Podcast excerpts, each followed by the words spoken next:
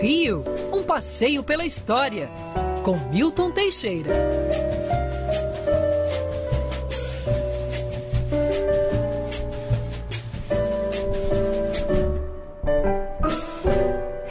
Respirando, o professor Milton Teixeira já está na área. Tudo bem, professor? Bom Tudo dia. Bom. bom dia, Agatha. Bom dia, Brasil. Bom dia a todos. Estamos chegando no bicentenário da é, nossa independência. Tá pertinho. E para comemorar esse bicentenário, professor, as obras de revitalização, como a Nicole trouxe, foram entregues, parte, né? A fachada do Museu Nacional foi restaurada. E aí é sobre o Museu Nacional que a gente vai falar um pouquinho hoje. Uma tristeza que a gente viveu há quatro anos e aí agora pelo menos a gente está trazendo esse alívio, né, professor? Pois é, São Paulo está inaugurando o Museu do Ipiranga, reinaugurando. Lá não teve incêndio, verdade seja dita. E vai ser inaugurado até um dia antes do 7 de setembro. E tem um acervo espetacular que não foi destruído. O nosso, infelizmente, só temos a fachada para mostrar. O Museu Nacional surgiu com a criação de Dom João VI, o Museu Real, em 1816. Foi para casa de um nobre da, na praça da, da, no Campo de Santana. Lá ficou até 1898, quando então ocupou o antigo Palácio Imperial. O Palácio Imperial de São Cristóvão era a nossa Versalhes Tupiniquim. Né? Ela foi surgiu a partir de uma casa que pertenceu a um traficante chamado Elias Antônio Lopes, traficante de escravos, né, claro.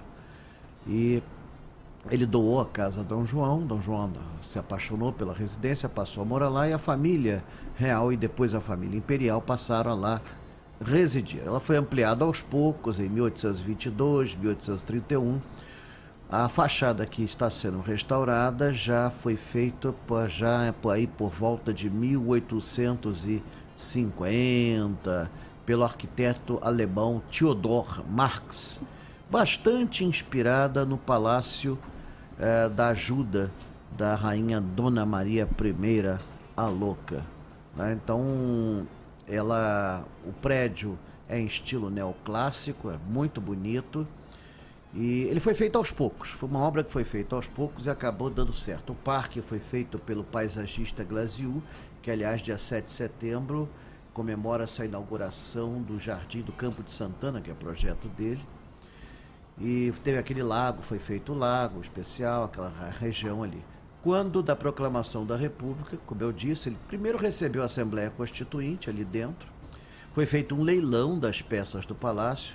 Ah, mas que crime! Na verdade, Dom Pedro II, Dom Pedro I e Dom Pedro II não eram colecionadores de arte. Os móveis que tinham dentro dos palácios eram os móveis que tinham dentro das casas da época. Então, por isso, a República achou por bem só preservar o que interessava, assim, os móveis mais ricos, e o resto foi posto em leilão. E ali sediou-se a Assembleia Constituinte, terminada a Constituinte, que fez a nova Constituição Republicana, ali entrou o Museu Nacional. Sempre foi um grande museu, um museu numa área carente de museus, que é a zona norte do Rio de Janeiro, dentro de um parque que é uma área, que é um parque único na zona norte, você por muitos anos foi o único grande parque arborizado que se teve por ali. Então ele era uma exceção bastante desejada e louvável. Durante muitos anos se pretendeu, ele foi incorporado à Universidade do Brasil. Durante muitos anos se pretendeu fazer em volta os prédios da Universidade do Brasil, que hoje estão no fundão, mas com a inauguração do zoológico em 45, tiveram de fazer a cidade universitária na Ilha do Fundão, bem distante do projeto original. Quem sabe talvez tivesse sido melhor cuidado se a é. universidade estivesse em volta, assim, fiscalizando, né? As pessoas sempre estão ali mais por perto. O museu sempre foi subvisitado, eu sempre levava turistas lá, às vezes era o único grupo nas uhum. salas, era o nosso, assim. É, fui lá pela Band já algumas vezes, principalmente no início, em 2014, sonhava em fazê-lo novamente. E ainda tenho esse sonho, mas só vou realizá-lo daqui a cinco anos. É, vai demorar um pouquinho, professor. É, sobrou a fachada, mais de 80% do acervo desapareceu. E o que foi salvo, muita coisa foi adulterada, né? são peças arqueológicas com calor. Essas peças não podem mais ser datadas, não podem mais ser localizadas na época. Né?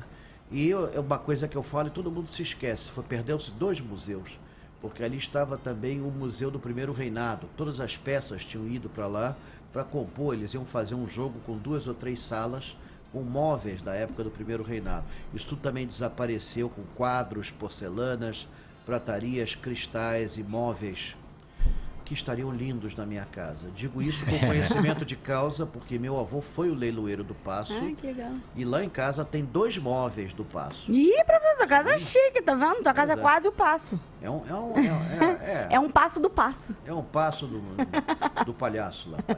Professor, e outro assunto que a gente gosta de falar muitíssimo aqui é o bonde de Santa Teresa. E Ah, aí, sim. essa data em especial que o bondinho tá fazendo 126 anos.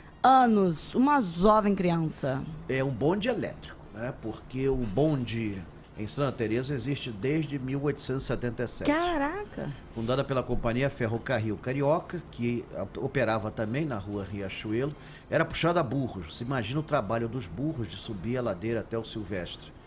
Tanto que eles levavam os burros até lá em cima, o burro era solto e o bonde descia por gravidade. Depois que ficava uma burrada enorme lá em cima, vinha um cara que descia com os burros. O bonde levava até quatro burros por causa da, da, da ladeira. E ele era pequenininho. Isso era antieconômico. E a companhia foi comprada por um grande político que foi também engenheiro e farmacêutico, se é que pode se fazer essa combinação. Joaquim Murtinho foi ministro da Fazenda do governo Campos Salles, de 1898 a 1902. Ele então conseguiu, graças ao poderio que ele tinha, né, de eletrificar a linha. Foi a primeira linha totalmente eletrificada, inaugurada dia 1 de setembro de 1896.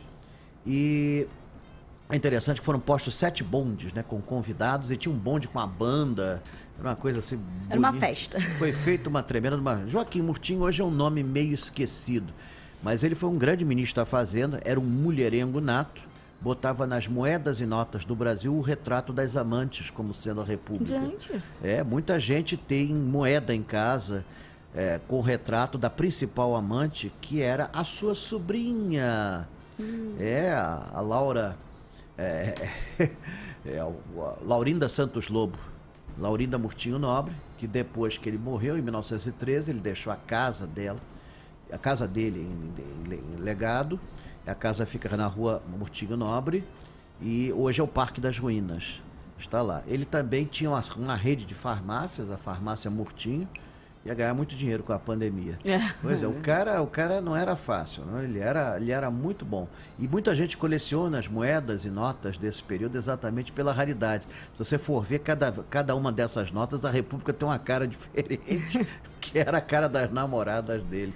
Engraçado, eu tenho, eu tenho 27 anos, nunca andei no bondinho de Santa Teresa, é um passeio que eu gostaria de fazer. E aí, professor, falando em passeio, qual, vamos, às, vamos à agenda, que é isso que os ouvintes querem Ah, saber. sim, atenção, meu Brasil brasileiro. Ainda faltam detalhes, mas do dia, o próximo passeio vai ser numa sexta-feira, que é o passeio à Câmara de Vereadores, Palácio Pedro Ernesto. Ih, bacaníssimo. Precisa ser feito numa sexta-feira, porque sábado é muito difícil você fazer passeio ali, porque os funcionários todos, praticamente, a parte administrativa toda, são liberados. Então vai ser sexta-feira, dia 16, às 13 horas. 13 horas. É, Repita, professor. dia Sexta-feira. 16, às 13 horas. 16 de setembro, sexta-feira, às 13 horas. É o tempo de ouvir a coluna, almoçar e ir. Exato, eu- dá mais pra mim, né? É isso, né, Na verdade, eu vou almoçar depois. Tá bom. E vamos visitar. O palácio é lindo, é um verdadeiro museu de arte com obras que vão do século XVIII aos nossos dias. Foi usado em inúmeras filmagens, em inúmeros programas de TV. E é interessante, né? É um patrimônio dos cariocas e muito pouco carioca vai ali. Vai ter que ser na sexta-feira por motivos operacionais e vale a pena, vale a pena. Se for muita gente, faremos dois passeios. Então, E vai com certeza, professor. Vai lotar. Então a gente tá Hum. torcer para isso, né? Será um prazer É. contar. E claro, né, sobrando tempo, ainda faço ali em volta a Cinelândia. E sabe como é que é? né? É, é, é pague um, leve dois, né, professor? Exato. E em outubro temos duas opções, ou CADEG ou Floresta da Tijuca. Eu estou torcendo pela floresta.